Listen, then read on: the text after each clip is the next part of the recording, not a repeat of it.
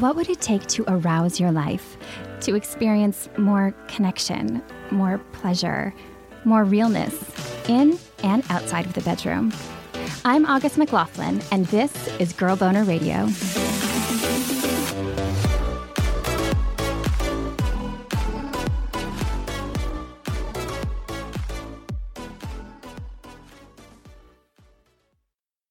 Dictionaries define empowerment as the authority or power given to someone to do something.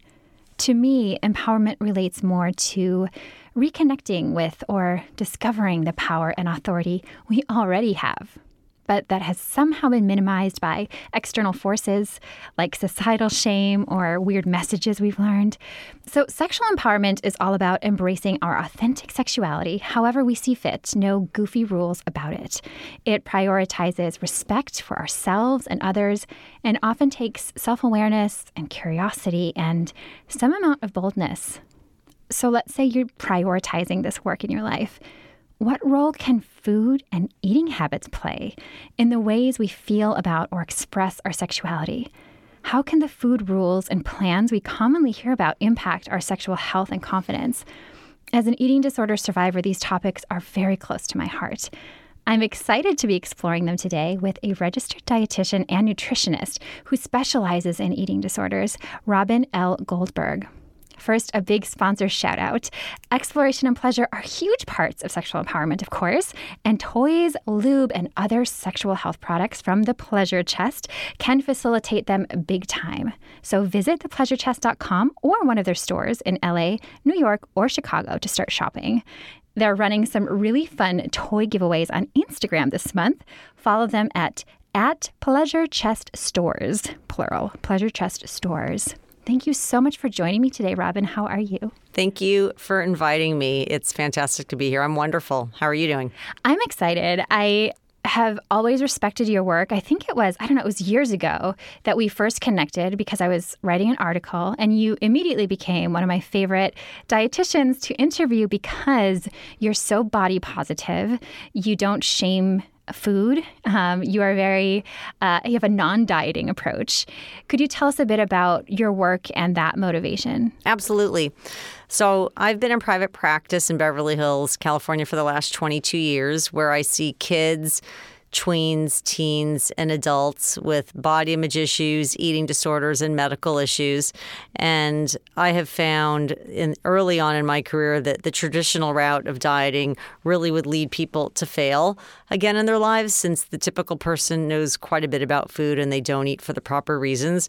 So really learning how to approach food from a, a, weight inclusive lens standpoint and help people be able to regain the trust and confidence within themselves and their body as opposed to all these external messages that we hear on a day-to-day basis or even a minute by minute basis that it's surrounding us everywhere. So that becomes what's normal in our society. And society's message is really what needs to change. It's not the person, which sadly has been filtrated by all of those messages that we are we're living in. It's so true, and it gets really confusing. I remember when I was trying very hard to heal from the eating disorder I was diagnosed with years ago. I went to a bookstore and I was looking for I wanted like to really understand how my body worked and what all this food stuff meant and it was amazing to me how much contradicting information was out there that was presented to me as fact. They were kind of like these fad diets, but they were presented as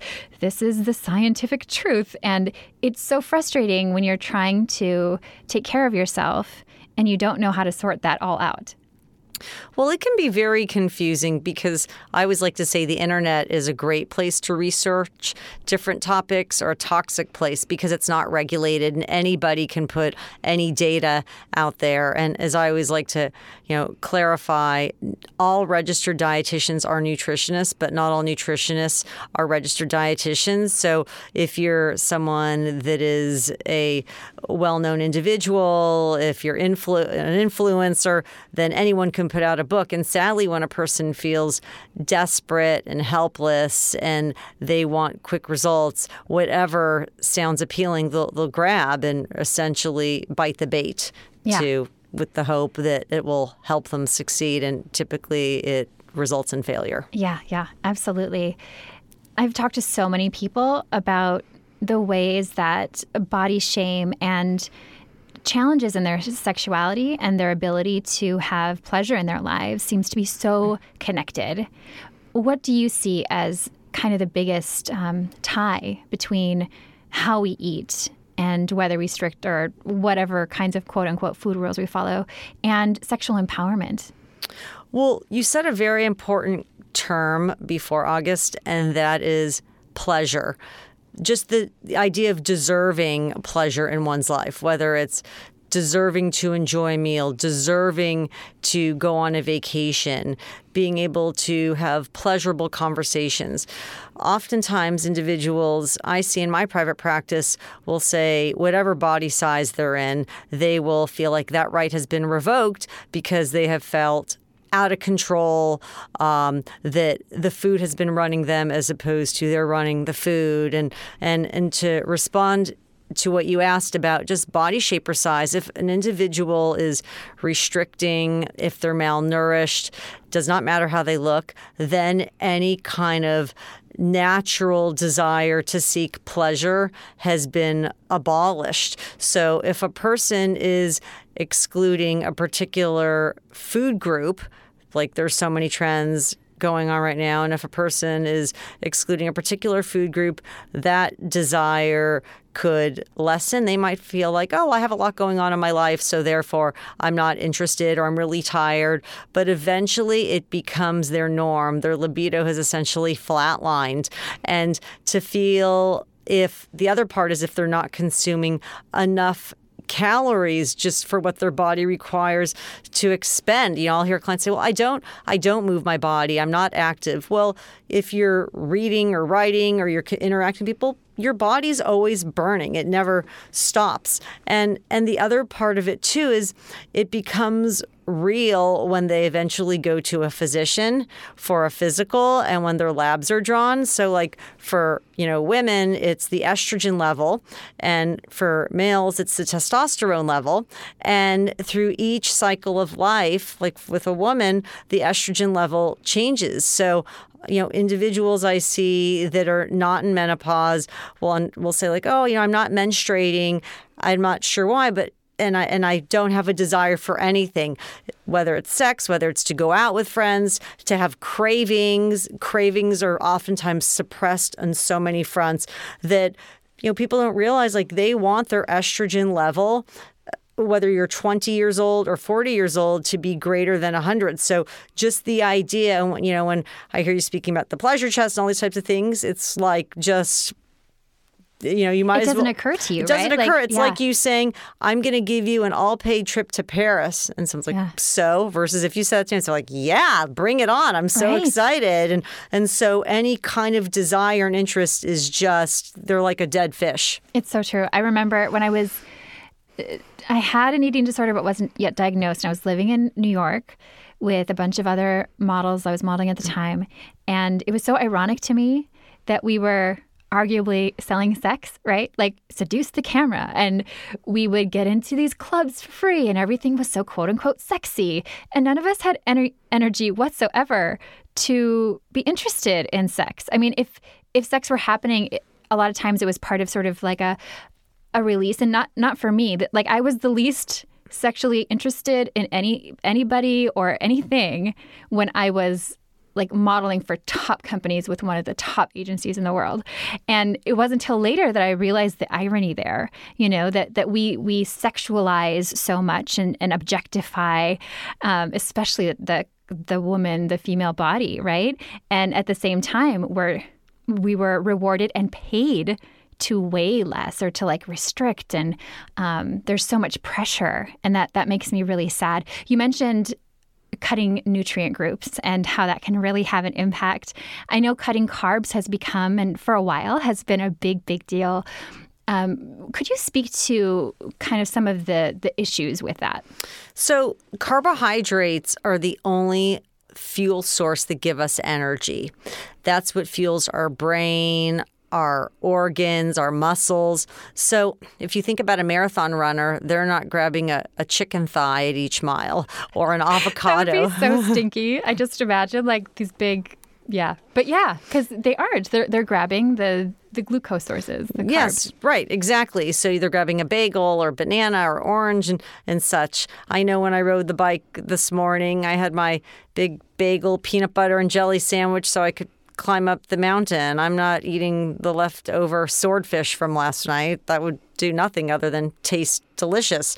So the problem is the more that we deny ourselves of carbohydrates, the desire to increase caffeine increases because we don't have energy. Our body's not naturally producing it. And the thing is, it's a, a, a, shortcoming in the design problem of our brain. Our brain does not have glucose stored in it. Our bodies are required to consume some sort of carbohydrate every few hours regularly. Mm-hmm. So if a person is just eating, chicken and broccoli, they might say, Oh, yeah, I feel really energized, which it's like that placebo. Not to mention, they're probably constipated, they're irritable, bad breath. There's like a yes, smell to well, ketosis. It's, it's, it's, a, it's a serious problem. And the way to cure ketosis is have a piece of bread. And now, actually, as we're, you know, we're talking a little bit, you know, sexuality here, there's products for for women because they're having a foul smell come out of their vagina and instead of buying a because they're on the keto diet and the way to cure it is have a piece of bread and you don't have to inject something or insert something in your body. So it's it's really un- unfortunate and it's scary because spilling ketones in your urine, I mean, one could go into a coma if they're on it long enough and yeah. and it's there's and, and also you're putting a lot of pressure on your kidneys by just consuming protein so within this an individual becomes more fixated and focused on food when they are denying themselves carbohydrates because carbohydrates all of our bodies, as I like to say, require some carbohydrates, some protein, and some fat. But when we have a deficit of carbohydrates, we become more hyper aware of what we will and will not eat and when we can eat again because all of the what I call fake food, eating a head of lettuce or fluid loading, consuming so much liquid to fill ourselves up, is not long term sustaining. It's not physically and emotionally satisfying. One will feel filled up short term, but soon thereafter they're going to ruminate mm-hmm. on when they can eat and what they can eat and how much. And that is their life. They are a professional dieting individual or professional patient because it's been that's all they have room to think about in yeah, their life. Yeah, it's so sad. It's such a sad place to be in. And I again um, empathize and sympathize with people in that place as i know you do because you work with so many people struggling in this way. It it's hard for someone to imagine who's not struggled in that way. Why don't you just eat? And that's really not a helpful helpful take um, because it's it's so deep and so complicated. I love that you mentioned the brain because i i know i've read that studies show that the, the cells in the brain need twice as much carbohydrate as the rest of the body. And we talk a lot about the brain being the most sexual organ. It's where desire starts, it's where our, our moods are affected so much by all the different chemicals going on. And if you interfere with that, you have no like you said no energy brain fog confusion forgetfulness like all these all these things that make not only sex, but like intimacy with a person, um, knowing what your desires are, as you said, to go on a vacation or have pleasure of any kind, because you have these.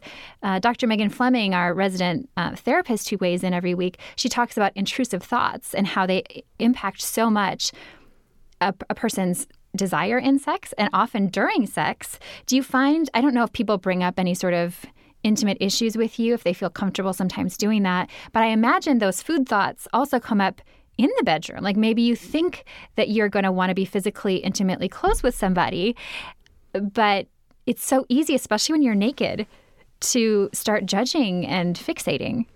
Yes, well, just to respond to one thing you mentioned before is so there is a hormone in our brain called neuropeptide Y.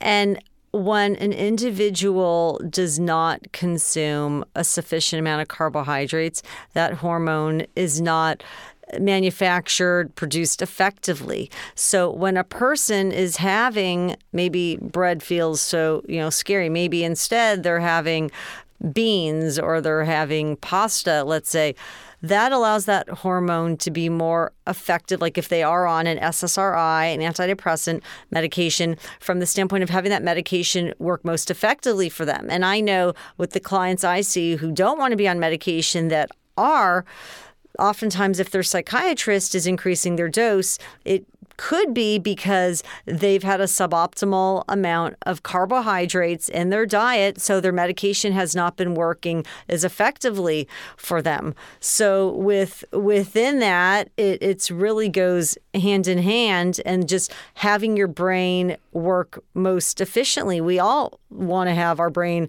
uh, give us the most bang for our buck. And especially as we age, our brain cells tend to diminish and it's easy to be forgetful. But when you are in a place of being malnourished, your brain is not as acute to retain information, or you might have a conversation, but like as I'll say, the individuals I'll see, it'll be what I call the executive self, how they're presenting themselves to me in person, but it's their eating disorder self that comes out with a vengeance as soon as they leave our session. So the idea of like within their body, it, as I have found, it doesn't matter, August, the shape or size a person is in when they are malnourished and or they're restricting if they have disordered eating and thinking feeling body positive and feeling comfortable and confident in one's body is is very difficult so i oftentimes start with clients to look at tolerating themselves because liking themselves often feels like too much work mm. for them mm. to do as well that's such a good point. Yeah, because if it sounds impossible, you might not even try. And this ties in really well, actually, with a listener question we received this week from someone named Terry who wrote this. Hi, I was recently diagnosed with depression and started medication that is helping me emotionally and life wise so much. Unfortunately, I've also gained 10 pounds and my sex drive is lower, maybe because I feel insecure about my weight, though I know it's a potential side effect of SSRIs. My weight has leveled off, so I'm wondering do I just accept my new shape and size? I had an eating disorder in my teens, so I'm hesitant to diet. Terry, thank you so much for your question. I know so many people are in a similar situation, and my heart really goes out to you. I think it's beautiful and brave that you are really considering all these factors. Here's what Dr. Megan Fleming had to say. Terry, thanks so much for this question. And I'm so glad you're asking it because you are not alone. Um, you know, a common side effect of antidepressants, the SSRIs in particular, is the sexual side effects of both decreased desire and often um, more difficulty or challenging having an orgasm. And so I think that it's important that you recognize, as you are, that it's a balancing act. In fact, one of the symptoms of depression in and of itself can be decreased desire. Um, but that overall, it's great to hear that you're doing well on this medication because you, you, know your mood is everything. And so i want to sort of highlight a few things. One is that um, it's great that you recognize in recovering from an eating disorder or for others um, who might be listening they may have just disordered eating a pattern of disordered eating that you know changes in weight can be incredibly i mean and distressing honestly for anyone but in particular for anybody with that history it can trigger sort of old thoughts feelings and behavioral patterns. So I think it's mindful and wise to recognize that even the connotation of a diet, right, is not something that might be helpful or conducive for you. And so certainly it's important to recognize that, you know, we're talking about a healthy lifestyle, right? And always be mindful of our choices. Um, but other things that you certainly can be aware of is that, um, you know, it sounds like you're just recently started taking the medication and it's definitely a dose related side effect. So over time, you might be able to see whether or not speaking with your doctor, prescribing doctor, you might be able to decrease the dose a little bit. Other options are and to consider is potentially decreasing it and or adding Wellbutrin, which is also known as bupropion. Um, which is a medication that affects both norepinephrine and dopamine and is sort of sometimes been known um, anecdotally in the clinical trials to improve sexual response. Um, and also to appreciate that there's also the potential role of what we call a drug holiday, which is, you know, I feel like most people, sex is probably before the weekend. So, you know, how is your mood and how does it tolerate, you know, not taking, say, taking the medication on Friday and then resuming it, say, on a Sunday. Again, these are all things to talk to your provider about, but they're um, well known strategies that have been really helpful for many. And then I think it comes back to again, when you said sort of acceptance of your body, the one that you're in right now, um, I forget where I read it, but someone was sort of saying it's sort of a rebellious act to love the body you're in because we have such cultural. Um, ideas about quote unquote the ideal body type. And I think there's a lot of shame for any woman who isn't that ideal. And so you don't want to be sort of hijacked by that cultural narrative. You want to own it for yourself. And what I would also say is like pay attention to what is it you love about your body you know, is it your eyes and you could play them up? Is it your lips and maybe, you know, putting on red lipsticks? Is it your breasts? Is it your legs?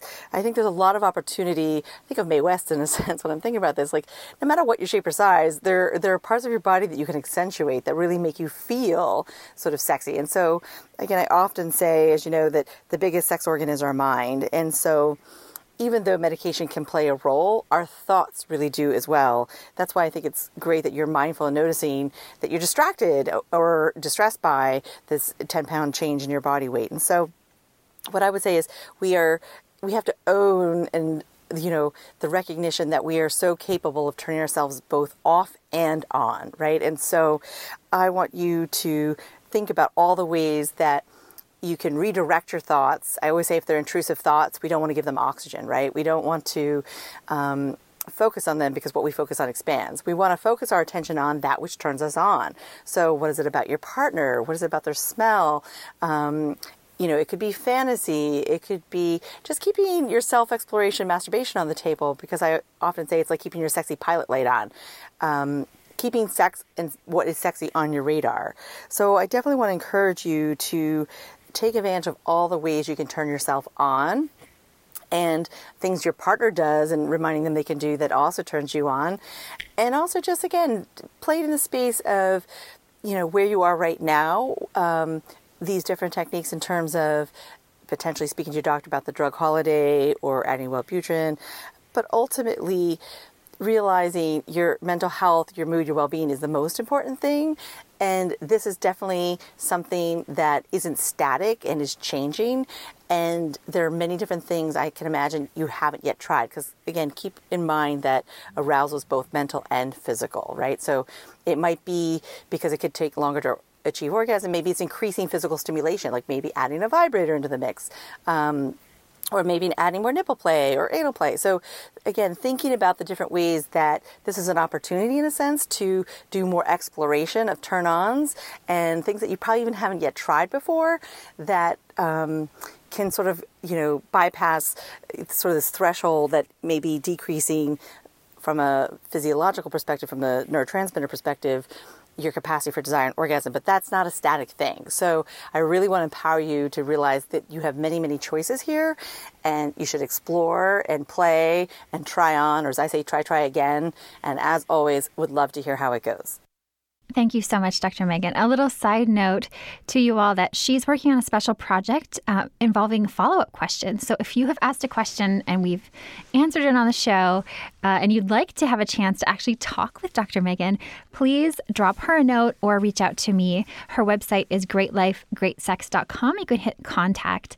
I loved what she said about paying attention to what you do love about your body and you know, not giving intrusive thoughts oxygen. Like sometimes you can acknowledge them and and learn to not give them so much weight, um, for lack of better words.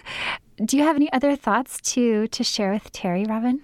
Yes. Um, well, the first thing is, and is this is difficult for people to accept. Our bodies are not meant to remain the same as we age. Our bodies change not only every year, every decade of course, different medications could have an impact on the body shift, but also perhaps before she was on the SSRI, she was not eating regularly. She had different food cravings. Maybe her desire to move was there. It wasn't. I mean, there's so many factors. Maybe she has found that, okay, I was, you know, not an emotional eater then, but I am now. And, and perhaps just the idea of the confidence within herself now she is finding it's it's very pronounced because she never cared for her, her body before and now it's just more you know prevalent. It's louder to her. So i mean i, I do think it's important for her to maybe take a social media break um, because i think there's so many unrealistic body shapes and sizes there. People don't realize things are you know airbrushed and tucked and plucked and photoshopped. But also if she is someone who is on social media being able to follow body positive individuals people that can give a message that is supportive. Um, also, being being able to focus on all the positives of what her body can do for her. She might say, you know what, I'm able to walk up a flight of stairs with my groceries, or I'm able to bend down and carry my my child or my pet. I mean, these are things we don't think about and and really looking at also how her relationship with food and her body has evolved before she was on the SSRI and where it's at now. And I think, you know, the one thing I always like to comment is we can overconsume any food or food group. We can overconsume salad just like we can overconsume, you know, a, a decadent, you know, cheeseburger. So for her, and I agree because she, you know she had the courage to write and share that she had a history of an eating disorder. With anyone I see, I would never want them to be on a diet or meal plan. I think it's really looking at how to develop a new narrative and really develop a new relationship with food and, and her body mm-hmm. as well, and, and for her to explore that on a deeper level. I really, really appreciate that. That perhaps she could become more in tune. As you said, she's now paying more attention to care because she's getting help she needed. And it's interesting you brought up the point that maybe she wasn't as you know, because she wasn't as happy before, a lot of times untreated depression makes you very lethargic. So sometimes you put on muscle because you are more active once you're taking care of your brain. You know, like there's so many factors, but the thing that is so easy to fixate on sometimes, and for some people, especially if you go to the doctor, they do your stats, they put you on the scale. You know, it's it's like that's the thing that you can see. Um, whereas she's she's feeling so much better in so many ways, which is really big. I know that some people when they hear you say there's n- like no plan that that gives some people anxiety, right? Like if they've always been on a, they always need a, a diet plan or a, or a like rules to follow. What do you tell people when they they're having a hard time wrapping their heads around it? Because I love that, like the whole intuitive eating principle. I think is really powerful. Great. I first want to respond to something you had said. Sure. So I always like to say, a healthy brain is a healthy body. Yeah. And when a brain is not getting a sufficient amount of nutrition from all the different you know food groups then we start to become more fixated and focus mm-hmm. on on this topic and the other part is when you were speaking about going to the doctor's office so my clients that are nutritionally compromised that require the medical monitoring anyone I see, I ask them to do what's called blind weighing. And what that means is having them stand on the scale backwards because if they see the number, that number can make them feel better or worse and really activate the eating disorder mm-hmm. voice. Yep. So even let's say, you know, this person lives in a larger body, I always like to say, you know, it's your right as a patient to tell them you don't want to be weighed. So, you know, it's unfortunate that you know healthcare providers weigh their patients, but it's done because they're audited by insurance carriers. So they could make up a number or they could write down what they've done in the past. The number does not serve a purpose. That's so cool that you can say, don't weigh me, because I did advocate for myself for many years to not know my weight because it was so triggering for me. Now it doesn't faze me, but it took me a long time to get to a place where it doesn't really matter to me what the number says. But I remember the times when people accepted that well that I didn't want to know, and other times, and this might have been my own perception, but I felt very judged. And just hearing you say that, I feel can really help people to say, this is your right. It's okay. You're taking care of yourself and you don't even have to be weighed. I mean, that's that's probably a huge relief. Some people probably don't even want to go to the doctor if they're going to go through something that that painful. Well, it's common that people will avoid going to all healthcare providers because they've been shamed, stigmatized, judged, and even if you're going for an ear infection, the medical assistant just protocol wise will have a person get on the scale. It's like, well, what does my ear infection have to do with my weight?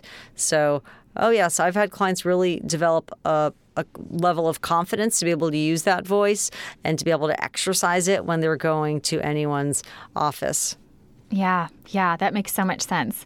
Um, before we get to the intuitive eating piece, I wanted to ask you about clean eating because that is something that I feel it's so it's a it can be a slippery slope for for some people it seems where because on the surface eating cleaner, fresher, you know, I don't even know if I really like the word clean for eating. It's kind of like calling sex dirty or clean or, you know, stigmatizing if you have an STI, then you're dirty.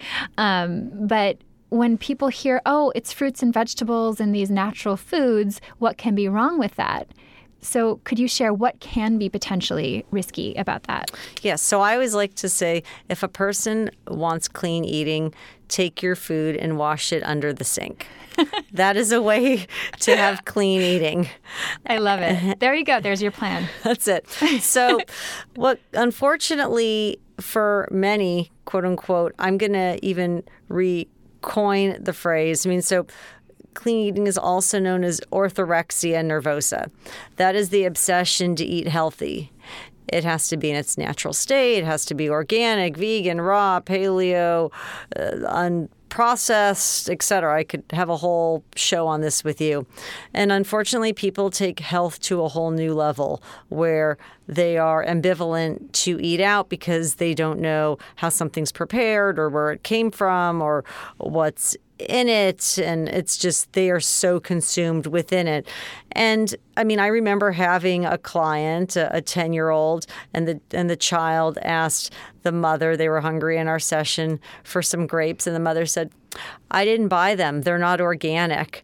And and and it's you know what? The idea of a person i mean I get like sometimes it's nice to be able to buy some various types of organic produce, but the idea that one is stressed or anxious and, and morally their thoughts are wrapped up around this, that's a bigger issue. And and it starts out innocently for many. And I would say a very high percentage of people that I see have quote unquote restrictive eating, anorexia nervosa, orthorexia subtype, because it's the idea they may have five foods that they consume, and it's only within their home. It's only from a source that they know and they trust. And there's even restaurants and juices around LA. I mean, I, my office is in Beverly Hills, and I'm literally, I would say, in the land of eating disorders. Eating yes, disorders central. Very much so. Um, exclamation yeah. point. And and it's really be, become a problem where I have clients whose parents have not resolved their own issues with food in their body, and it's been projected onto the child and they'll think like oh it started out so innocently that you know my child wanted to make different food choices but now where significant physical changes medically have all been um, activated and they are in a full thrust of an eating disorder. So, you know, I always like to reference the book Health Food Junkies by Dr. Steven Bratman, and he was the physician who coined orthorexia nervosa. So I think it sounds innocent, but it's a bigger issue. And it's so insidious. It's so hidden because you get praised for it. I mean, you get praised, sadly, for a lot of different risky, harmful diet things, I think, because they are so socially acceptable. But that type of eating, especially because people say, wow, you have such discipline. Wow, you know, I could never. You're so committed. How do you do that? Right, right, right. So, so knowing that is is really, really important. So, for somebody who has difficulty, maybe they've been on diet since they were, were a kid because maybe their whole family dieted, which I know is not uncommon it can be a bit scary to hear no plan you know? That that's it. Because if you don't know how to trust your body what what do you do in that state? Well i always like to say august if the individual was an intuitive eater naturally they wouldn't be coming to me. So i would never have someone swim in the ocean without learning how to swim. Thank you. I can't. I can frantic doggy paddle. That's it. So I like to start, and I really work from a one on one individualized basis, but I'll mm-hmm. start more with what I like to call mechanical eating, creating a roadmap of meals and snacks that feel safe and comfortable for someone to help them learn how to reconnect to their body's hunger and, and fullness signals and be able to explore with them what foods they like or they feel open to. And I mean, I'm thinking of someone now that eats one meal a day and they were overwhelmed with me even saying, like, oh, can we try three meals and a couple snacks? And now we're at, you know, three meals of the, the foods that feel safe and comfortable. So if someone is, you know, nutritionally compromised, my goal is to be able to work alongside with them and help them come up with suggestions that can help increase their consumption. And and what happens quite often is I'm clarifying misconceptions and debunking. Well, I always like to say the bartering in Mexico begins when I'm wanting to work in something and they'll say, no, I want such and such, and to be able to give the rationale behind it because I think one of the other, you know, side effects other than low or lack of libido is just the idea of feeling satisfied because the the problem is that an individual has a lot of GI issues when they're restricting, they're gassy, they're bloated, they're constipated. If they report they do have a bowel movement, it's not a real bowel movement, they're little pellets. So really talking about the anatomy anatomy and just the biochemistry of what a person's body goes through, especially as we are increasing their intake. So, yes, I would never just have someone in the ocean. I mean, we're starting with like the floaties in the kid pool to be able to help them learn how to establish a little bit of trust and confidence. And I think the first part is for them to establish a relationship with me and know that they can trust me as well. So I would not just have it be free flowing, you know, go the ocean yeah. and yeah, start luck. where they are, which of is course. so important. I'd love to talk for a little bit about binge eating. I know that restrictive eating can lead to that. I, it did for me. And I had more shame around that, even though it probably helped save me, you know, because I went from malnourished to at least, you know, eating. Um, but there's so much shame around it. People feel like they're the only one who's doing it. And and by binge eating, we're not talking about you overate some chips. It's it, it's like a, a, motor takes over and it is incredibly painful. I used to almost go into like a trance like state. It, it is it's scary. Um, and and I've said that one of the one of the time that I felt the most brave people have pointed out other things in my life and they don't feel brave. Um, their guesses. What felt brave to me was eating a meal after binging. And it changed things for me to, to do the thing that, you know, you have to take your baby steps. But I remember just shaking and crying and eating this meal um, because it did help me learn to trust my body again. Nothing terrible happened, even though I wasn't hungry yet, but I just was trying to break this vicious cycle. Um, how often do you see binge eating in your practice? I would say, and and the this is the number one eating disorder that people struggle with, and the most overlooked. Sixty percent of women who have eating disorder struggle with BED, which is binge eating disorder, and forty percent of males. And I would say more times than none, someone was referred to me for something else. Maybe it's a medical issue, maybe they're going through fertility, and they currently have binge eating disorder and they have felt so much shame or judgment from their doctor that they never even brought it up. And I want them to know when they see me that it is a safe space. So I would say more times than none. Um, and people could look like any body shape and size and struggle with binge eating disorder. They don't have to live in a larger body. That's the term we like to use in my profession is quote unquote a larger body versus unless some ident- somebody identifies themselves as rabbit ears as a fat person. But it's it's very offensive to use the term quote unquote fat or obese or morbidly obese. Those are um, very direct, aggressive terms. So I have within my own work really learned how to develop new vocabulary over the last bunch of years because I would never want to do more harm than good. And unfortunately, when a person is going to a provider, that can contribute to it or open the can of worms where they're avoiding it. So, to answer your question, binge eating disorder is something I see day in and day out, and it's helping the individual feel like that they can be in charge of their food versus the food being in charge of them. And also, you know, sharing with them that the food has served a purpose for them throughout their life, or it wouldn't be a behavior that they would engage in to medicate, to suppress, to avoid a confrontation, uncomfortable feeling, a, a family gathering. The, you know, the food becomes their lover, it becomes their best friend, it becomes their companion. And when a person has an eating disorder, any kind of eating disorder, it's not possible to have another relationship in their life because their relationship is their eating disorder. Mm-hmm. Very much so. That was really well said and, and so so accurate from everything that I've learned personally and, and people I've spoken to that there's it's almost like um, a relationship with a, a, a, toxic partner that starts out seeming really great, you know, and things kind of spiral, or you know, you don't realize the person's controlling, and then it becomes. Uh, one term I like that you used earlier. You said a person who's in a larger body.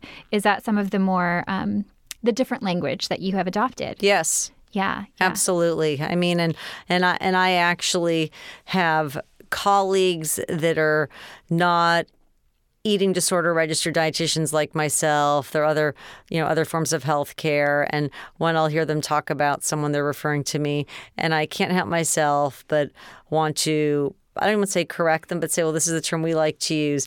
And I had, you know, a colleague recently laugh and say, oh, Robin, you're you're still with the living in a larger body, like they're fat. I'll say, you know what? Unless a person like there's a number of fat activists in my field, and they will, you know, say they embrace it. Yes, exactly. Yep. Like you know, I have a colleague who wears a necklace and it says "fat goddess." It's like if that's how you identify, but to be labeled is is very offensive and intrusive and very violating, and that puts the barrier up even further. Yes, it's so true.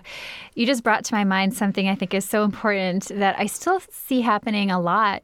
Um, unfortunately, people don't realize sometimes that commenting on a person's weight is not a good idea. Could you speak to why that could be problematic in general? You know, you don't even know the person's scenario and you just you see a person, you think they look great and you say to them, "Wow, you look awesome. You must have lost weight."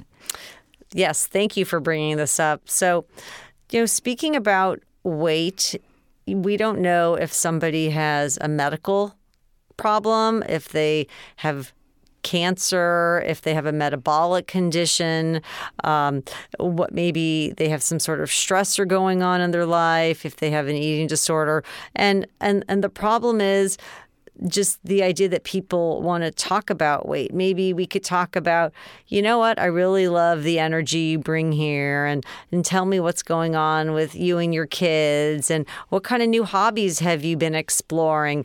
But the idea of speaking about weight opens a can of worms that is really unnecessary. The only time that we quote unquote need to know our weight is if we are getting dialysis Okay, if we are getting um, a different psychotropic drug, then perhaps that's necessary.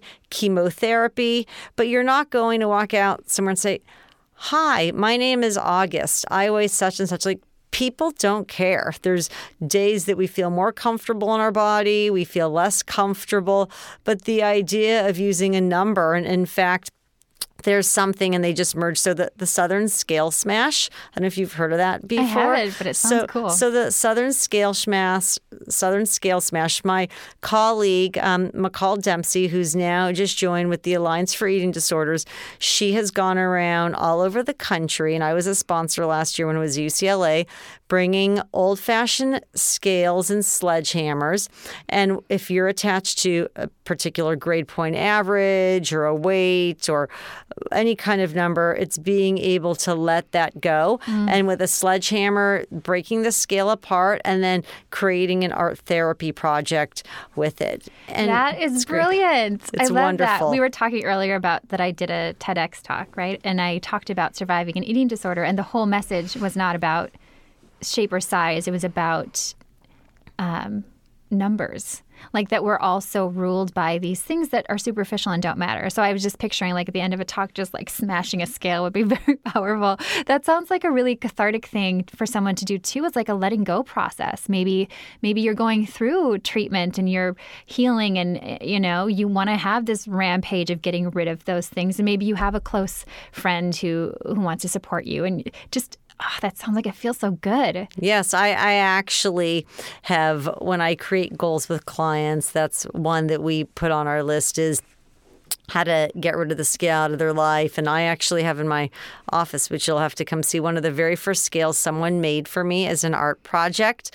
Um, I would say it's the most beautiful scale I ever received because instead of people feeling I have to get rid of it permanently, I'll say, well, put it on loan with me, store it here, and when you want it, we'll, we'll, give it back and we'll talk about that and process that. So I have a, a scale that a client did for me when I left the eating disorder program that I ran for many years, and it's um, it has a donut on it and it was painted and it says carbs and then all around it are other foods that she legalized cereal and candy and it, it's um, something people always comment on when they mm. come into my office because oftentimes the others are in little pieces and could not put up there. But um, yeah, I think it's a great art project. awesome. As you're speaking, I'm wishing I could like go back in time and have you be my dietitian when I'm yeah. really struggling because yeah, finding a good fit is important. I think that's really that's really really powerful. Really quickly, could we run this through some myths about eating disorders?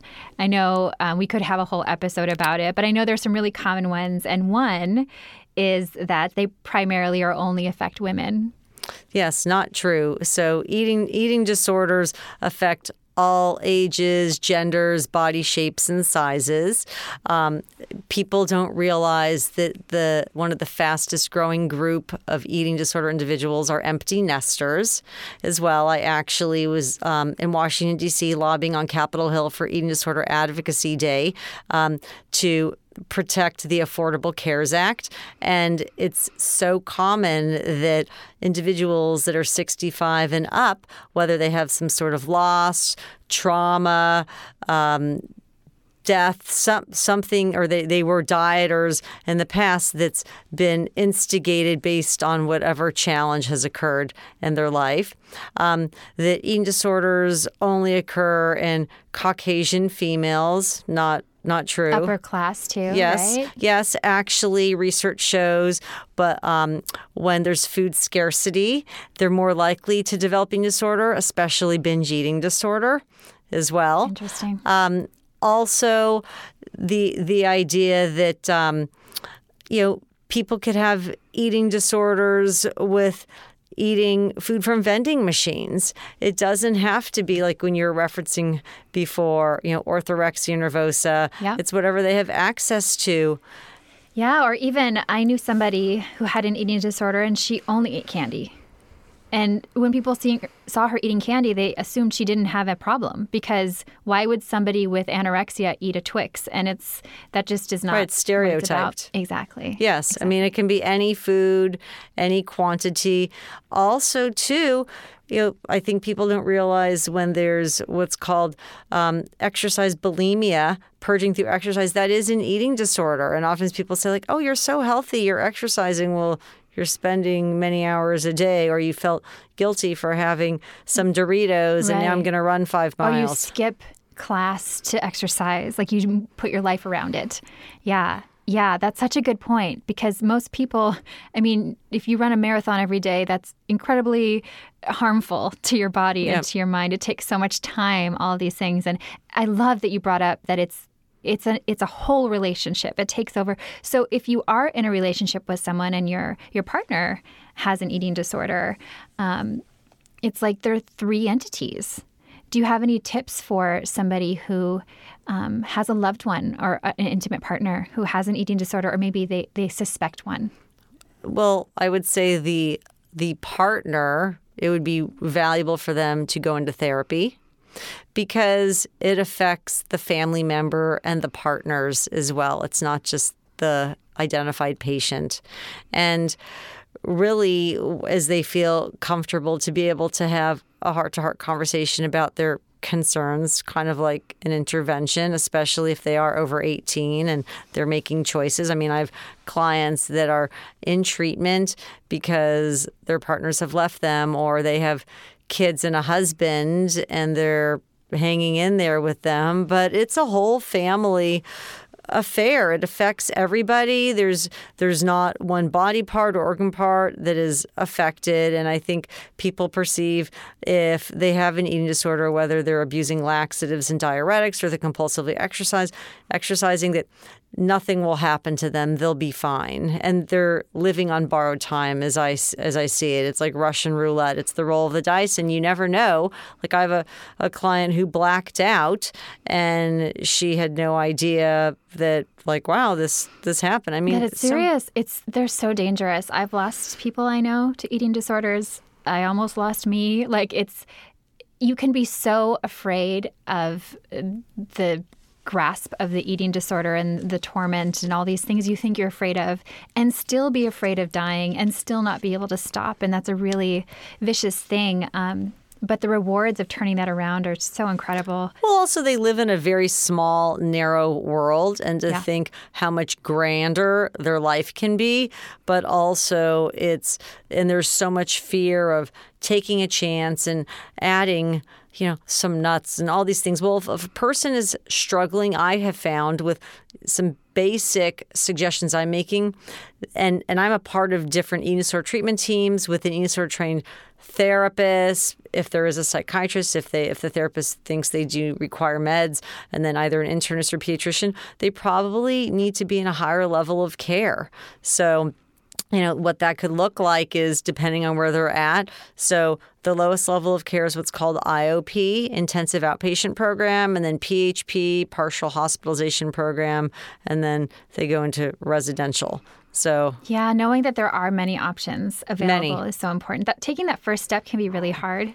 Um, so just if anyone's listening and you're in a place where you just feel like you can't talk to anyone, I know the National Eating Disorder Association has a hotline. You can even call and anonymously talk to someone. I think talking to someone the first time, which must happen to you quite a bit, mm-hmm.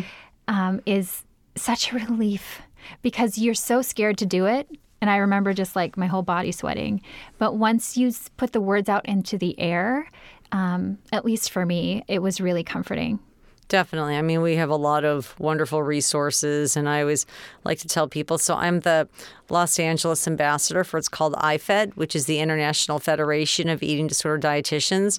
So, I do on site visits of treatment centers all over the country and bring them in. And we have it's our dietitian only organization group, three dinners a year, and their treatment center will talk about, you know, what they offer. But now we've made it more educational. They'll bring the registered dietitian and something that they're doing in their program that's cutting edge and the reasons we would want to refer to them. So I always like to say, I mean, I really you know pride myself on being up to date in all resources that we have available. And there's also the academy of eating disorders aed and then IADEP which is the international association eating disorder professionals. So those are our main um, organizations. And then if one wants to find a registered dietitian in their local area they could that is eating disorder trained and body positive as well to be able to go on the ifed website which is eddietitians.com Perfect. We'll try and put some links down in the show notes so people can find those really easily.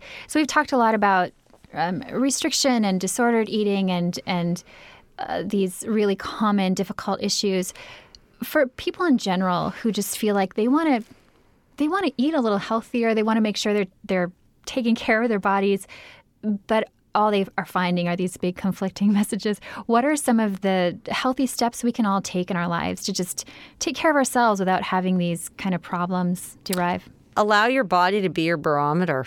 Mm-hmm. I mean, I think, you know, our body is a brilliant machine. And unfortunately, for many people, it's confused based on all the bombard messages that we hear. And you know, I always like to say, and some people say, well, what is a carbohydrate or what is protein and what is fat? And it's a whole other show. But all of our bodies require some of each. Um, and really being able to pay attention to what do I like and how does it make my body feel? I think are two, you know, questions to ask ourselves each time that we're consuming food. Yes. That's so great. That's so important. I love that idea of the body being the barometer. It's it's so empowering too to once you get to a place where you are able to trust and listen to your body, how many benefits do unfold in all relationships, but most importantly with our with ourselves. And I think a lot of times we might seek help because we feel like we're causing problems for other people because our self worth is not where it should be. Um, but the benefits that do unfold are pretty awesome. Um, could you share what y- you've seen? I'm sure so much of this, um, people's progress and rewards. What are some of the maybe a, story or something that really stands out to you as um, the the outcome when people go through this and do well? a person who stands out who's been with me for a handful of years, a male actually with an eating disorder, was in several treatment centers. This was over the course of, I would say, six or seven months and struggled for a number of, of years. Um, a millennial male, and now has a, a, documentary that's going to be coming out. Is working, has like a whole staff of people, and it's really amazing to see how his life is so full. I mean, he's um, he has a, um, a, surfing coach. He takes surfing lessons. So all so it's it's really nice to see. And and now our sessions have really changed where it's like robin i'd like to you know talk about what kind of nutrition could support my surfing and or i was reading about a new restaurant like tell me some new restaurants that you'd like for me to try and it's really cool and rewarding and it warms my heart to see how I can have a conversation that is so much more advanced than where we started early on. Yeah, and not even very much about food. That Definitely. passion and curiosity and interest and dreams they might not have known they had. Absolutely. I mean, I remember even when he, you know, traveled internationally with his family and he came back, he's like, Yeah, we went to this Michelin starred restaurant, was telling me about it. I thought, gosh, I remember when he had like three foods he was eating. And and not to say there's choices that he still won't consume, but just the willingness and being open and just his overall persona and demeanor and who he is has really evolved. Mm. And I always say it's like I'm a proud parent seeing how my clients can really flourish. Yeah, yeah. And to have the ability to be present with another person and in life and have these conversations, it's beautiful. So you have a very exciting project that you're working on. I know you can only tell us a little bit, um, but please share about your book. So, I've been working on a book for the last number of years, and the title is The Eating Disorder Trap A Guide for Clinicians and Loved Ones. It will be out in 2020. Um, my hope is the beginning of the year. This is a book written for anybody. It's um, for providers, whether they are eating disorder trained or not, loved ones, written in a way that it's really understandable. And it's really what I would describe as a resource that encompasses everything in my field, clarifying misconceptions, how loved ones, coaches, religious people can be able to be involved. And it's um, you know, I'm so fortunate to have, you know, a, a strong support network of colleagues that have really you know, believed in the project and have been there for me. So I have a um, handful of expert contributors, actually, um, a number of well known eating disorder physicians, several adult and adolescent, and then a couple well known eating disorder therapists. And I felt like having those resources would add additional credibility. So I'm, I'm really excited about it. And it's wonderful to see a light start to arrive at the end of my tunnel. And I'm so passionate about it and helping people. Yeah, I'm excited too. I can't wait to um, help support it once it's Thank out. Thank you. So, people who want to follow along, get word when it's out, how can they stay in touch with you? So, my business website is askaboutfood.com and the book website which has a splash page on right now is theeatingdisordertrap.com and for all information about the book. It will be on there, but there is just a basic, you know, homepage on there now. Otherwise, everything will be through askaboutfood.com. I can be followed on Instagram at Robin Goldberg RDN and I'm forgetting my Twitter address at the moment as well. That's okay. If you search for Robin Goldberg, I'm sure they'll find you on Twitter. Yes. As well. Thank you so much for being here and for sharing so much. I, I love the work you do. Thank you so much, August. I really appreciate it. It's been fantastic. I've really enjoyed my time with you. And if you're enjoying Girl Boner Radio, please hit subscribe where you're listening and consider leaving us a rating and review. I've said this before, but I mean this especially this time. If you have a friend or a loved one who you think might be struggling, please share this episode with them. It might be a good way to start a conversation or, or maybe get them the support that they need. Thank you so much for listening and have a beautiful Girl Boner Embracing Week. Girl Boner Radio is owned, operated, and executively produced by me, August McLaughlin, with technical producer and audio extraordinaire, Mackenzie Mazel, as part of the Period Podcast Network, an affiliate of Starburns Industries. Learn more about the Girl Boner podcast brand movement and book series at girlboner.org and more about Period at periodnetwork.com.